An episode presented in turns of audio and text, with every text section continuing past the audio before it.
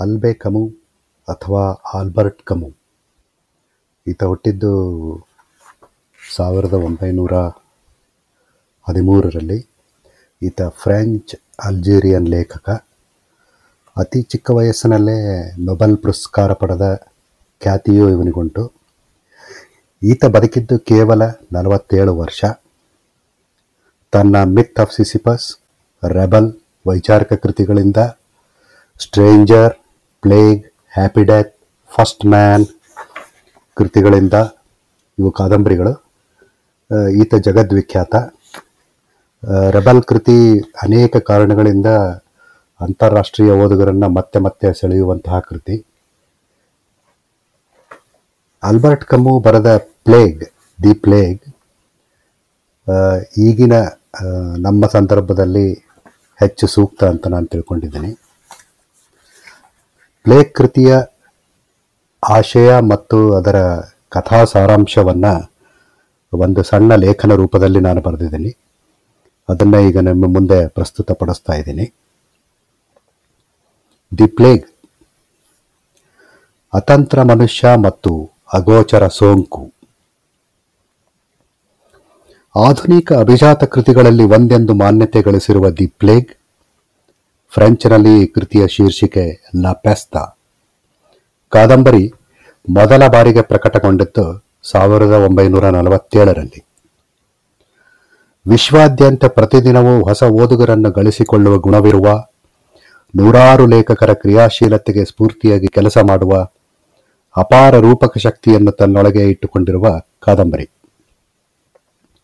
ಕತೆ ನಡೆಯುವುದು ಸಾವಿರದ ಒಂಬೈನೂರ ನಲವತ್ತರ ದಶಕದ ಸುಮಾರಿಗೆ ಫ್ರೆಂಚ್ ವಸಾಹತು ಅಲ್ಜೀರಿಯಾ ರೇವು ಪಟ್ಟಣ ಒರಾನ್ನಲ್ಲಿ ನೈತಿಕ ಶುದ್ಧನೆಂದು ಗುರುತಿಸಲಾಗುವ ವೈದ್ಯ ಬರ್ನಾಡ್ರಿಯೋ ಕಥಾ ನಿರೂಪಕ ಮೊದಲ ಅಧ್ಯಾಯದಲ್ಲಿ ಕೊಳಕಾದ, ಆದರೆ ಶುದ್ಧ ಗಾಳಿ ಬೀಸುವ, ಪಾರಿವಾಳ, ಮರಗಿಡ, ನಗರವನ ಏನೊಂದು ಇಲ್ಲದ ಪುಟ್ಟ ಕರಾವಳಿ ಪಟ್ಟಣ ವರಾನ್ ಬಣ್ಣನೆಯಿಂದ ಆರಂಭವಾಗುತ್ತದೆ. ಇಲ್ಲಿನ ಜನ ಶ್ರಮಜೀವಿಗಳು, ಸಿರಿವಂತರಾಗಲು ದುಡಿಯುವವರು. ಅವರ ಬದುಕಿನ ಬಹುಮುಖ್ಯ ಗುರಿ ವಹಿವಾಟು ನಡೆಸುವುದು. ಸಮುದ್ರ ಸ್ನಾನ, ಪ್ರೀತಿ, ಸಿನಿಮಾಗಳನ್ನು ವಾರಾಂತ್ಯದ, ವಾರಾಂತ್ಯಕ್ಕಿಟ್ಟು ಉಳಿದ ದಿನಗಳಲ್ಲಿ ಸಾಧ್ಯವಾದಷ್ಟು ಕಾಸು ಸಂಪಾದಿಸುವುದರಲ್ಲಿಯೇ ಅವರಿಗೆ ನೆಮ್ಮದಿ. ಕಾಯಿಲೆ ಬೀಳುವುದನ್ನು ಸಾಯುವುದನ್ನು ಇಲ್ಲಿನ ಜನ ಒಪ್ಪರು. ವಿಪರೀತದ ಹವಾಮಾನ, ವಹಿವಾಟಿನ ಒತ್ತಡ, ದಿಢೀರನೆ ಬಂದಿರುವ, ಬಂದಿ ಇಳಿಯುವ ಇರುಳು ಹೀಗಿರುವಾಗ ಕಾಯಿಲೆಗೆ, ಸಾವಿಗೆ ಸಮಯವಾದರೆ ಎಲ್ಲಿ? ಏಪ್ರಿಲ್ ಹದಿನಾಲ್ಕರ ಒಂದು ಬೆಳಿಗ್ಗೆ ಶಸ್ತ್ರಚಿಕಿತ್ಸೆ ಪೂರೈಸಿದ ಬಳಿಕ ಡಾಕ್ಟರ್ ಬರ್ನಾಡ್ರಿಯೋ ಕಚೇರಿಯಿಂದ ಹೊರಬರುವಾಗ ಕಾಲಿಗೆ ಮತ್ತೆನೆಯದೇನೋ ತಾಕಿದಂತಾಗುತ್ತದೆ. ನೋಡಿದರೆ ಇಲಿಯೊಂದು ಸತ್ತು ಬಿದ್ದಿದೆ. ಮರು ಯೋಚಿಸದೆ ಅದನ್ನು ಪಕ್ಕಕ್ಕೆ ತಳ್ಳಿ ಮೆಟ್ಟಲಿಳಿದು ರಸ್ತೆ ಸೇರಿ ಹೊರಟು ಬಿಡುತ್ತಾನೆ. ಆಮೇಲಷ್ಟೇ ಸತ್ತ ಇಲಿಯ ಬಗ್ಗೆ ಯೋಚಿಸಿ ಮತ್ತೆ ವಾಪಸ್ಸು ಬಂದು ಆ ಕುರಿತು ಕಾವಲುಗಾರನನ್ನು ವಿಚಾರಿಸುತ್ತಾನೆ.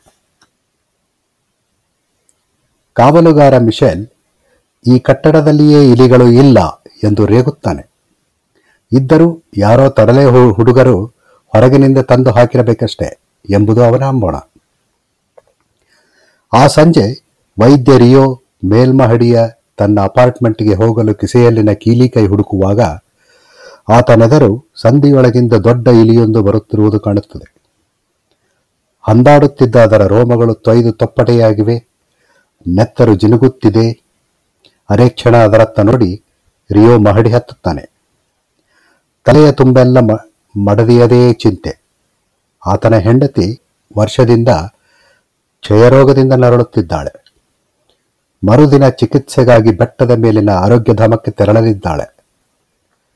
ಮೂವತ್ತರ ಆತನ ಹೆಂಡತಿ ಮೊದಲಿಗಿಂತ ಈಗೆಷ್ಟೋ ಗಿಲವಾಗಿದೆ ಎಂದು ಹೇಳಿದರೂ ಜಡ್ಡು ಆಕೆಯ ಚಲುವನ್ನು ಕುಂದಿಸಿರುವುದು ಮುಖದಲ್ಲಿಯೇ ಕಾಣುತ್ತದೆ. ಈಗಂತೂ ಮಲೆಗೆ ವಿಶ್ರಾಂತಿ ಪಡೆ. ನಾಳೆ ಮಧ್ಯಾಹ್ನ ರೈಲು ಹಿಡಿಯಬೇಕು ಎಂದು ರಿಯೋ ಹೇಳುತ್ತಾನೆ. ಮರುದಿನ ಬೆಳಗ್ಗೆ ರಿಯೋ ಹೊರ ಹೋಗುವಾಗ ಆತನನ್ನು ನಿಲ್ಲಿಸಿದ ಕಾವಲುಗಾರ, ಕಿಡಿಗೇಡಿ ಹುಡುಗರು ಮತ್ತು ಮೂರು ಸತ್ತ ಇಲಿಗಳನ್ನು ತಂದು ಹಾಕಿದ್ದಾರೆ. ಅವು ರಕ್ತ ಸುರಿಸುತ್ತಿದ್ದವು. ಆ ಹುಡುಗರನ್ನ ಹಿಡಿಯದೆ ಬಿಡಲ್ಲ ಎಂದು ಹೇಳುತ್ತಾನೆ. ಗೊಂದಲಕ್ಕೆ ಬಿದ್ದ ವೈದ್ಯರಿಯೋ ತನ್ನ ಬಹುಪಾಲು ಬಡರೋಗಿಗಳು ವಾಸಿಸುವ ನಗರದ ಹೊರ ಪ್ರದೇಶದತ್ತ ಕಾರು ಓಡಿಸುತ್ತಾನೆ. ಈ ಪ್ರದೇಶದಲ್ಲಿ ಕಸಕಡ್ಡಿ ತೆಗೆಯುವುದು ಬೆಳಗಿನ ಬಿಸಿಲೇರಿದ ಮೇಲೆಯೇ. ರಸ್ತೆಯುದ್ದಕ್ಕೂ ದಾರಿಯಂಚಿನಲ್ಲಿ ಒಟ್ಟಿದ್ದ ಕೊಳೆ ಕಸದಲ್ಲಿ ಸುಮಾರು ಸತ್ತ ಇಲಿಗಳು ಕಾಣುತ್ತವೆ. ತಾನು ಚಿಕಿತ್ಸೆ ನೀಡುತ್ತಿದ್ದ ಅಸ್ತಮಾ ರೋಗಿಯ ಮನೆಗೆ ಹೋದಾಗ, ಎಲ್ಲೆಂದರಲ್ಲಿ ಇಲಿ ಸತ್ತು ಬೀಳುತ್ತೀವಿಯಂತೆ ನನ್ನ ನೆರೆಯವರು ನೋಡಿದ್ದಾರೆ ಎಂದು ಆತ ಹೇಳುತ್ತಾನೆ.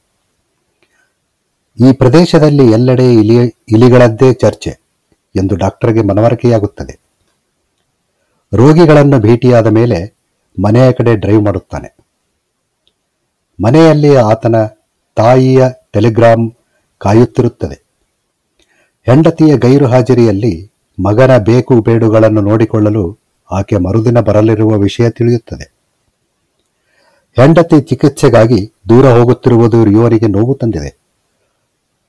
ನಿನ್ನನ್ನು ಇನ್ನೂ ಚೆನ್ನಾಗಿ ನೋಡಿಕೊಳ್ಳಬಹುದಿತ್ತು, ನನ್ನನ್ನು ಕ್ಷಮಿಸು. ನೀನು ಮರಳಿ ಬಂದಾಗ ಎಲ್ಲ ಉತ್ತಮವಾಗಿರುತ್ತದೆ. ನಾವು ಹೊಸದಾಗಿ ಬದುಕನ್ನು ಆರಂಭಿಸೋಣ ಎಂದು ಪತ್ನಿಗೆ ಅಭಯ ನೀಡುತ್ತಾನೆ. ಅಂದು ಇಳಿ ಮಧ್ಯಾಹ್ನದಲ್ಲಿ ರಿಯೋನನ್ನು ರೇಮಂಡ್ ರಾಂಬರ್ಟ್ ಎಂಬ ಯುವ ಪತ್ರಕರ್ತ ಭೇಟಿಯಾಗಿ ಅರಬ್ಬರ ಬದುಕಿನ ಸ್ಥಿತಿಗತಿ, ಅದರಲ್ಲೂ ಶುಚಿತ್ವ, ಆರೋಗ್ಯದ ಕುರಿತು ಮಾಹಿತಿ ಹಂಚಿಕೊಳ್ಳಲು ಕೇಳುತ್ತಾನೆ. ಈಗಿನ ದಯನೀಯ ಸ್ಥಿತಿಯನ್ನು ಹೇಳಿದರೆ ಪ್ರಕಟಿಸುತ್ತೀಯಾ ಎಂದು ರಿಯೋ ಪ್ರಶ್ನಿಸುತ್ತಾನೆ. ಪರಿಸ್ಥಿತಿ ತೀರಾ ಹದಗೆಟ್ಟಿದೆ ಎನ್ನುತ್ತಾನೆ. ಕಾದಂಬರಿ ಬೆಳೆಯತೊಡಗದಂತೆ ಪ್ಲೇಗಿನ ಗಡ್ಡೆಗಳನ್ನು ಹೊತ್ತ ಇಲಿಗಳು ನಗರದಲ್ಲಿ ಎಲ್ಲೆಂದರಲ್ಲಿ ಸತ್ತು ಬೀಳುವುದು ಹೆಚ್ಚಾಗುತ್ತದೆ. ನಗರವೀಗ ಮಾರಣಾಂತಿಕ ಪ್ಲೇಗಿನ ದಾಳಿಗೆ ತುತ್ತಾಗಿದೆ.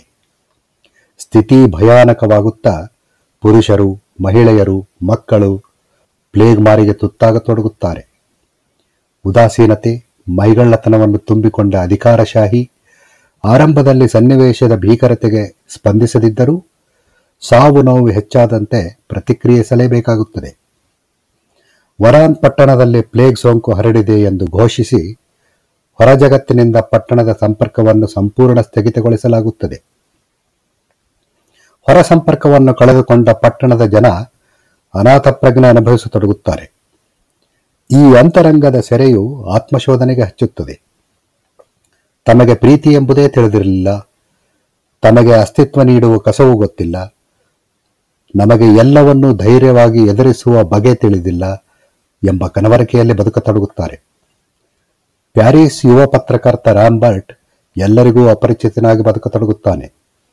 ಗೊತ್ತಿಲ್ಲದಂತೆಯೇ ಜೀವನ ಸಾಗುತ್ತಿದೆ. ಕಾಫಿ ಹೌಸ್ ಚಿತ್ರಮಂದಿರಗಳು ತುಂಬಿ ತುಳುಕುತ್ತವೆ. ಪಾದ್ರಿ ಪನೇಲೋ ಇಗರ್ಜಿಯಲ್ಲಿ ದೇವತಾರಾಧನೆಯನ್ನು ಏರ್ಪಡಿಸುತ್ತಾರೆ. ಪ್ಲೇಗ್ ದೇವರು ನೀಡುತ್ತಿರುವ ಉಪದ್ರವಾಗಿದೆ. ದೇವರು ಪ್ರತ್ಯಕ್ಷವಾದಾಗಲೊಮ್ಮೆ ಯಾತನೆಯು ಅಮರ್ತ್ಯದ ಆರಂಭವಾಗಿದೆ ಎಂದು ಸೂಚಿಸಲು ದೇವಕನ್ನೆ ಪ್ಲೇಗಿನ ರೂಪದಲ್ಲಿ ಬಂದಿದ್ದಾಳೆ ಎಂಬುದು ಪಾದ್ರಿಗಳ ನಂಬಿಕೆ. ಸೋಂಕು ಹಬ್ಬುತ್ತಾ ಜನರ ಶ್ವಾಸಕೋಶವನ್ನು ವ್ಯಾಪಿಸತೊಡಗುತ್ತದೆ. ಸ್ವಯಂ ಸೇವಕರಿಗೆ ಆರೋಗ್ಯ ಶಿಬಿರ ನಡೆಸುವಂತೆ ಡಾಕ್ಟರ್ ರಿಯೋನಿಗೆ ಜಾಂತರೋ ತರೋ ಸೂಚಿಸುತ್ತಾನೆ. ರಿಯೋ ಅದಕ್ಕೆ ಒಪ್ಪುತ್ತಾನೆ. ನಮ್ಮ ವಿಧಿಲಿಖಿತ ಎಲ್ಲ ನಮ್ಮ ಕರ್ಮ ಎಂಬ ವೈಯಕ್ತಿಕ ನಂಬಿಕೆಯ ಭಾವನೆ ಹೋಗಿ ಪ್ಲೇಗ್ ಒಂದು ಸಾಮೂಹಿಕ ಯಾತನೆ ಎಂಬ ಅರಿವು ಮೂಡತೊಡಗುತ್ತದೆ. ಪಟ್ಟಣದ ಜನ ತಮ್ಮ ಮನೆಗಳನ್ನು ಸುಡತೊಡಗುತ್ತಾರೆ. ಕೊಳ್ಳೆ ಹೊಡೆಯುವುದು ಸಾಮಾನ್ಯವಾಗುತ್ತದೆ.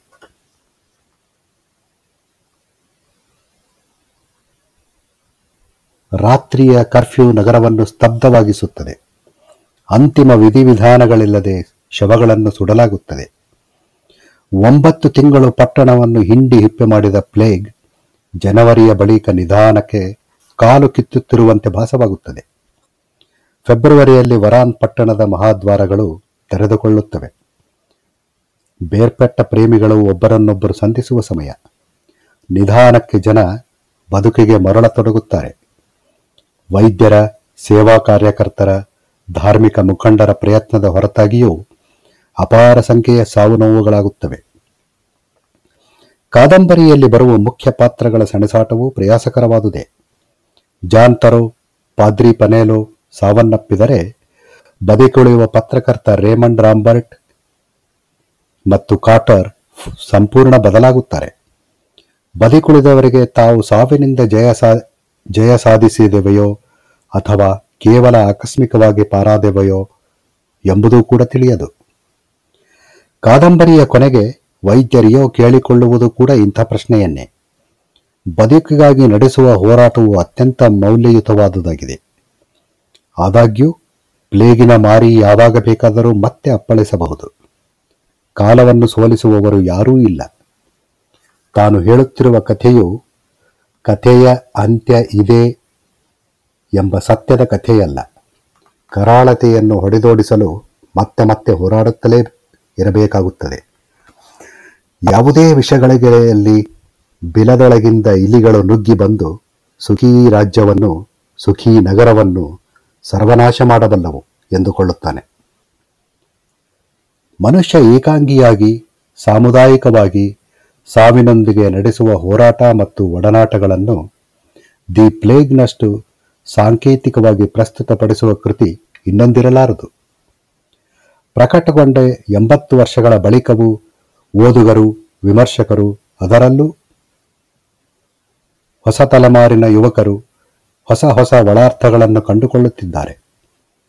ಎರಡನೇ ಮಹಾಯುದ್ಧ ಸೃಷ್ಟಿಸಿದ ಭಯಾನಕತೆ, ತಲ್ಲಣಗಳ ಹಿನ್ನೆಲೆಯಲ್ಲಿ ರಚನೆಗೊಂಡ ಈ ಕಾದಂಬರಿ ಹಿಂದೆಂದಿಗಿಂತ ಇಂದು ಪ್ರಸ್ತುತವಾಗುತ್ತಿದೆ ಎಂಬ ಹೊಸ ನೆಲೆಯ ಚರ್ಚೆಯೂ ಇತ್ತೀಚೆಗಷ್ಟೇ ಆರಂಭವಾಗಿದೆ. ವರಾನ್ ಎಂಬ ಪುಟ್ಟ ಬಂದರು ಪಟ್ಟಣವನ್ನು ಆಕ್ರಮಿಸುವ ಪ್ಲೇಗ್ ರೂಪಕ ಅರ್ಥದಲ್ಲಿ ನಾಗರಿಕತೆಗಳನ್ನು ಧ್ವಂಸ ಮಾಡಿದ ನಾಜಿ ಆಕ್ರಮಣವನ್ನು ಸಂಕೇತಿಸುತ್ತದೆ. ಆಕ್ರಮಣಕ್ಕೆ ಒಳಗಾಗಿ ಯಾತನೆ ಪಟ್ಟವರು, ಸಾಕ್ಷೀಭೂತರಾದವರು ಹೇಳುವ ಕಥೆ ಇದು. ಮನುಷ್ಯನ ಮೇಲೆ ಎರಗುವ ಈ ಹೆಮ್ಮಾರಿಯನ್ನು ಯಾವ ಧರ್ಮ ಸಿದ್ಧಾಂತಗಳು ಸಮರ್ಥಿಸಲಾರವು ಎಂಬುದೇ ಅನುಭವವನ್ನು ಕಥಿಸುವವರು ಹೇಳುವ ಸತ್ಯವಾಗಿದೆ. ಆದರೆ ಆಕ್ರಮಣಕ್ಕೆ ಒಳಗಾದವರೆಲ್ಲರೂ ಸಂಘಟಿತರಾಗಿ ತಮ್ಮ ವಿಧಿಯನ್ನು ತಾವೇ ಎದುರಿಸಬೇಕು.